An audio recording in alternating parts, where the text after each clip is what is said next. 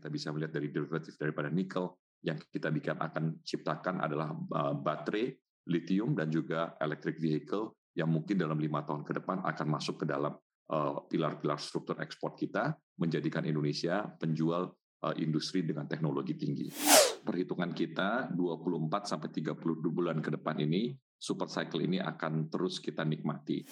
Yang pertama ini adalah kita memastikan bahwa aset kripto itu merupakan suatu bagian daripada komoditas dan ini sedang kita selesaikan yaitu bursanya.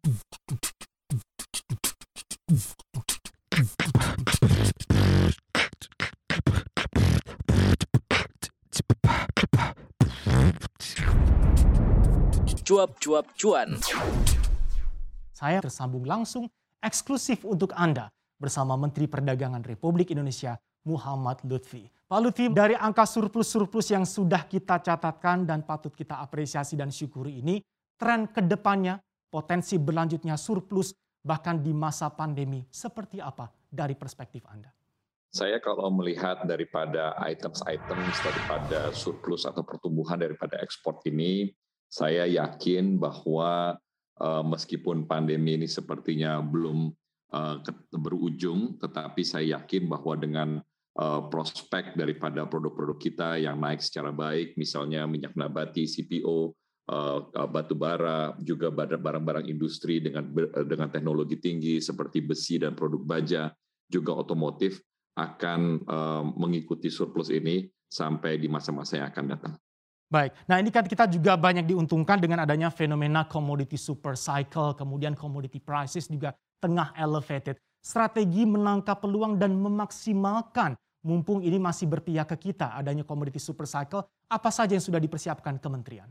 Jadi kita melihat akan mengantisipasi daripada super cycle commodity prices ini sekitar 24 sampai 30 bulan ke depan, Erwin. Hmm. Jadi kita juga ingin mempermudah, memperbaiki struktur daripada ekspor kita, memastikan bahwa nilai tambah itu bisa kita kerjakan pada saat saat yang penting seperti saat ini. Jadi kadang-kadang uh, meskipun harga tinggi, kalau kita banyak stumbling blocks di dalam negeri, itu juga tidak menguntungkan buat Indonesia. Oleh sebab itu, policy-policy ini sedang kita laksanakan untuk memastikan bahwa komoditas Indonesia, terutama ketika harga sedang tinggi ini, bisa uh, diantisipasi dan bisa mengcapture, bisa memanfaatkan daripada harga yang sangat-sangat baik ini. Seperti contoh, misalnya untuk kelapa sawit kita, dalam eh, enam bulan terakhir kenaikannya ini lebih dari 30 persen, bahkan satu titik di bulan Mei yang lalu itu uh, harga CPO kita bisa sampai dengan 1.200 dolar per tonnya. Oleh sebab itu, untuk value added atau value chain daripada kelapa sawit ini kita pastikan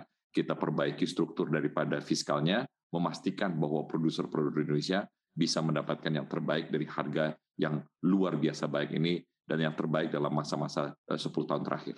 Pak Menteri, ada kalkulasi tersendirikah dari Kemendak komoditi super cycle ini bisa berlanjut berapa lama kira-kira trennya? Saya seperti saya utarakan, perhitungan kita 24 sampai 32 bulan ke depan ini super cycle ini akan terus kita nikmati. Tetapi pada saat yang bersamaan Erwin itu juga ada komoditas-komoditas yang memang kita impor juga, harganya juga sedang tinggi seperti eh, kacang kedelai, seperti juga dengan gula, ini juga pada posisi yang sangat tinggi. Tetapi memang pada saat ini Indonesia sangat diuntungkan oleh uh, kondisi uh, super cycle tersebut. Tetapi juga pada saat yang bersamaan kita juga sedang memperbaiki struktur daripada industri kita, uh, ekspor kita dari industri-industri barang industri dan industri berteknologi tinggi yang seperti kita lihat misalnya seperti besi baja begitu ya. Meskipun kita mengalami beberapa permasalahan ekspor karena adanya trade measures di banyak negara, tetapi pertumbuhan Januari sampai Juni tahun 2021 ini pertumbuhannya lebih dari 92 persen. Ini jadi juga menunjukkan bahwa Indonesia sedang berevolusi, bukan hanya menjual barang mentah, barang setengah jadi, tetapi juga barang-barang industri.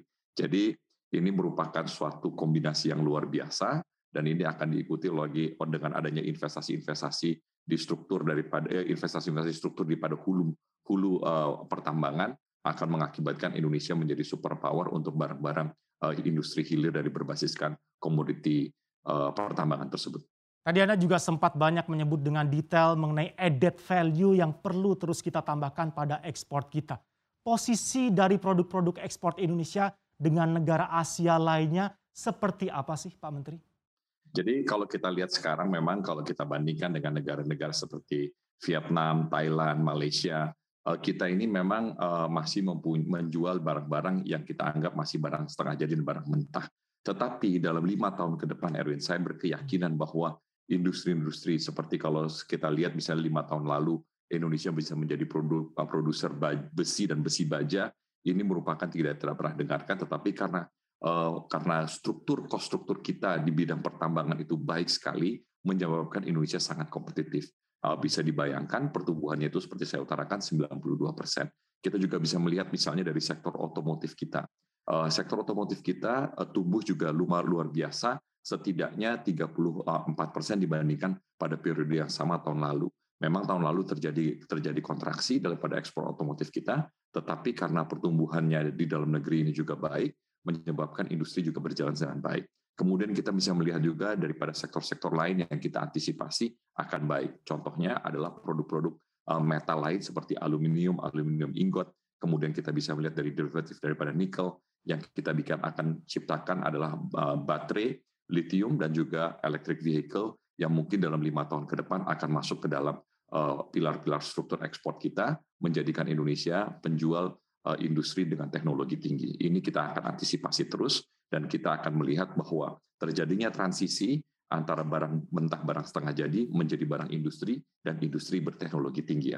Ini kebetulan kan Bapak Menteri baru saja melakukan kunjungan ke Amerika Serikat. Oleh-oleh bagi Indonesia Pak, apa saja nih Pak? Jaringan atau mungkin hubungan baru yang dibangun dengan Amerika Serikat? Ya, ada beberapa hal sebenarnya yang kita bicarakan uh, dengan Amerika Serikat ya, Erwin. Yang pertama adalah uh, daripada permasalahan daripada COVID-19 itu tersendiri itu tersebut. Karena COVID-19 ini tanpa adanya penyelesaian mata rantai uh, COVID tersebut, maka pertumbuhan ekonomi akan sangat-sangat sulit. Dan ada beberapa yang kita bicarakan di sana adalah yang pertama tentang uh, penanganan daripada COVID-19 tersebut dengan vaksin dan obat. Jadi ini pembicaraan WTO itu adalah bagaimana eh, negara-negara ini akan mengenyampingkan daripada uh, intellectual property right, terutama untuk penyelesaian atau pemotongan rantai penularan COVID-19, yaitu dengan vaksin atau dengan obat.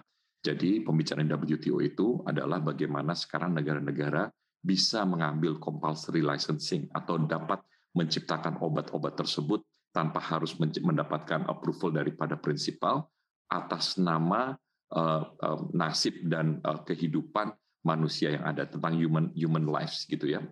Ini sedang kita bicarakan dan salah satu pembicaraannya itu adalah penyelesaian di sana. Kita juga sedang melihat bagaimana supaya pandemik-pandemik di masa yang akan datang itu bisa berakhir. Ini yang sedang kita bicarakan sama Amerika Serikat. Seperti diketahui, Amerika Serikat merupakan negara adidaya untuk farmaceutical dan dapat menyelesaikan permasalahan-permasalahan dunia, terutama untuk memotong mata rantai COVID-19 tersebut. Nah, jadi ini salah satu yang kita bicarakan. Kedua adalah untuk pembicaraan daripada trade and investment facilitations uh, atau yang kita sebut dengan TIFA yang sudah dua tahun tidak kita kerjakan. Seperti kita ketahui bahwa Amerika Serikat ini adalah mitra dagang terpenting Indonesia, uh, nomor dua setelah Cina, dan tetapi merupakan negara penghasil surplus buat Indonesia tahun 2020 hmm. itu uh, sudah 10 miliar dolar surplus kita atau surplus yang terbesar. Dan Januari Juni 2021 uh, surplus kita dengan Amerika Serikat sudah mencapai 65 persen dibandingkan dengan surplus dibandingkan dengan surplus seluruh tahun 2020. Artinya kalau hari, uh, uh, Juni sampai Juli sampai Agustus sampai Desember nanti uh, nilainya tetap sama, kita akan melewati angka 13 miliar dolar atau pertumbuhan lebih dari 30 persen. Jadi Amerika Serikat ini, Erwin, merupakan negara yang sangat penting, dan saya memastikan bahwa ekspor barang-barang Indonesia ke Amerika ini eh, bisa terjaga dengan baik. Dan dalam hal itu juga, kita juga berjanji kepada Amerika Serikat, bagian daripada diplomasi perdagangan, yaitu memastikan bahwa barang-barang Amerika Serikat di Indonesia dapat bersaing secara baik. Yaitu, yaitu untuk in order for us to sell more, kita juga mesti membuka market kita supaya Amerika Serikat juga bisa memasarkan barangnya di market yang sangat um, menjanjikan ini, market Indonesia. Nah, ini yang kita akan bicarakan, tetapi seperti kita ketahui, kita surplus 10 miliar dolar dengan Amerika Serikat. Baik, ini update langsung dari Anda Bapak Menteri ya, dari Amerika Serikat untuk Indonesia. Selain pembicaraan terakhir bersama dengan Amerika Serikat, apalagi yang perlu kita update bersama progres diskusi kesepakatan dagang Indonesia dengan negara-negara lainnya. Jadi kita memang uh, ini ini kita menunjukkan bagaimana evolusi daripada Indonesia uh, ke depan. Jadi waktu uh, kali pertama saya di Kementerian Perdagangan di tahun 2014, Indonesia hanya mempunyai dua kesepakatan dagang. Yang pertama itu adalah dengan Jepang, yaitu Indonesia-Jepang Comprehensive Economic Partnership Agreement, dan yang kedua adalah Preferential Trade Agreement dengan Pakistan. Hari ini kita sudah uh, menandatangani dan bernegosiasi lebih dari 23 kesepakatan dagang untuk memastikan bahwa barang-barang Indonesia, uh, terutama barang-barang yang sudah akan menjadi barang-barang industri dan industri berteknologi tinggi ini, bisa kita jual dan berkompetisi di negara-negara macam negara. Jadi kalau kita lihat Erwin sebagai contoh misalnya, kalau kita lihat kita ini penghasil mengekspor lebih dari 8,2 miliar produk emas dan perhiasan kita ke luar ke eh, ekspor kita tahun 2020. Dari dari dari hal tersebut 30% pergi ke Singapura eh, atau 37% pergi ke Singapura, hampir 40%. Jadi kenapa bisa pergi ke Singapura? Ternyata Singapura ini mempunyai perjanjian perdagangan dengan Emirat Arab. Dan Emirat Arab itu dengan begitu Singapura bisa menjual 5% lebih murah daripada Indonesia menjual langsung ke Emirat Arab. Oleh sebab itu, kita sekarang lagi bernegosiasi dengan Emirat Arab. Kita sudah eh, berjanji untuk bertemu pada bulan Agustus ini dan akan mengekspedite daripada perjanjian perdagangan, memastikan supaya eh, produk emas dan perhiasan emas kita ini tidak lagi melalui negara transit seperti Singapura, tetapi kita jual dengan harga yang lebih baik dan memastikan bahwa pedagang-pedagang atau uh, perusahaan-perusahaan Indonesia bisa memanfaatkan dari uh, perjanjian perdagangan tersebut. Jadi ini merupakan terobosan-terobosan yang akan kita ikuti oleh di banyak mancanegara, memastikan produk Indonesia mendapat harga terbaik tanpa harus mengikuti atau melewati negara-negara transit seperti Singapura, Hong Kong, dan uh, untuk emas dan produk emas ini Switzerland. Baik, ini juga menjadi pertanyaan kita semua, Bapak Lutfi mengenai ada atau tidak atau sejauh mana efek adanya RCEP bagi kinerja perdagangan Republik Indonesia. Ya, jadi RCEP ini sebenarnya kita tanda tangani pada akhir tahun lalu dan sekarang kita dalam proses ratifikasi. Indonesia sendiri sudah uh, memasukkannya ke lembaga uh, uh, DPR dan itu dari parlemen ini akan diselesaikan. Kita sudah berjanji akan menyelesaikan ini pada bulan Oktober. Sudah enam negara yang mendepositkan Eh, eh, dokumen perjanjian tersebut di Sekretariat ASEAN dan ini menunjukkan bahwa sebenarnya RCEP adalah merupakan perjanjian perdagangan terbesar di dunia saat ini yang paling agresif, lebih dari 94% daripada tarif lain itu sudah menuju nol dan kemudian yang terpenting dari RCEP ini Erwin adalah uh, trade facilitations untuk memastikan bahwa perdagangan antara negara-negara di ASEAN yang 10 dan mitra dagangnya di RCEP yang tambahnya tambah tambah 5 tambah 6 tersebut menjadikan uh, daerah yang sangat dinamis untuk perdagangan, memastikan trade facilitation antara negara-negara ini lebih kencang lagi, dan mudah-mudahan kita bisa mendapatkan keuntungan-keuntungan berganda dengan perjanjian perdagangan, terutama trade facilitation yang didapatkan dan disetujui oleh uh, di perjanjian RCEP tersebut. Sekarang Pak Lutfi, kekuatan diplomasi. Karena kita semua tahu produk-produk andalan ekspor Indonesia ini kan sering terbentur atau mungkin malah sengaja dibenturkan pihak-pihak tertentu dengan isu-isu besar, katakanlah isu lingkungan. Kita berbicara mengenai CPO. Jadi memang tentunya memang masalah CPO ini adalah masalah yang sangat sensitif. Tetapi pada ujung-ujungnya Erwin, ini adalah national interest atau kepentingan-kepentingan nasional untuk menjaga struktur daripada perdagangan negara-negara tujuan ekspor, terutama tujuan ekspor kita. Jadi kalau di negara-negara Eropa dianggapnya bahwa kita ini tidak tidak ramah lingkungan, industri CPO kita uh, terjadinya deforestasi. Tapi kalau kita lihat sekarang, misalnya kita bandingkan apple to apple dengan apa yang diproduksi oleh Eropa, terutama dari rapeseeds atau misalnya saingan daripada kelapa sawit, misalnya seperti minyak uh, kacang kedelai, soybeans, soy oil, itu sebenarnya Indonesia terlihat bahwa kita sebenarnya sama atau kita ini memang lebih baik, lebih environmental friendly karena memang produktivitas daripada minyak kelapa sawit kita ini sangat baik. Jadi kalau saya selalu menganalogikan ini seperti bermain bola, kita ini 11 eh, kali lebih baik daripada rapeseeds yang dihasilkan oleh Eropa, setidaknya 3, 4 sampai 7 kali lebih baik daripada minyak kelapa, minyak kacang kedelai atau soy oil, tetapi karena sebab oleh sebab itu banyak sekali negara-negara yang merasa terancam oleh produktivitas dengan harga yang baik daripada daripada hasil Indonesia. Oleh sebab itu, mereka mengadakan macam-macam kriteria untuk menghancurkan atau menjelekkan daripada produk kita. Kita sedang kita lawan satu persatu, kita kita kita luruskan dan bahkan dengan adanya di, di negara Eropa kita sedang berarbitrasi. Arbitrasi adalah suatu eh, tata cara penyelesaian yang bermartabat dan kita akan hadapi sebagai negara hukum sampai di mana pun untuk memastikan bahwa produk-produk Indonesia ini bisa bersaing secara seimbang dan sejajar untuk menciptakan perdagangan yang bermanfaat bagi negara pengekspor yaitu Indonesia dan juga negara tujuan uh, impor yaitu sekarang dengan ini contoh ini adalah Uni Eropa memastikan bahwa konsumen di Eropa bisa menikmati minyak yang bersih, minyak yang sustainable, minyak yang ramah lingkungan sesuai dengan standar yang yang kita kita camkan bersama-sama antara kedua belah pihak. Baik, berbicara mengenai regulasi, ini tadi baru saja juga kita bahas banyak kebetulan Bapak Menteri mengenai aset kripto dan regulasi-regulasi yang diperlukan untuk bisa mendukung aset kripto berkembang di tanah air. Salah satunya mengenai pajak kripto dan sebagainya. Apa yang bisa kementerian sampaikan juga terkait hal ini? Jadi kita sedang saya sedang merampungkan hampir uh, selesai.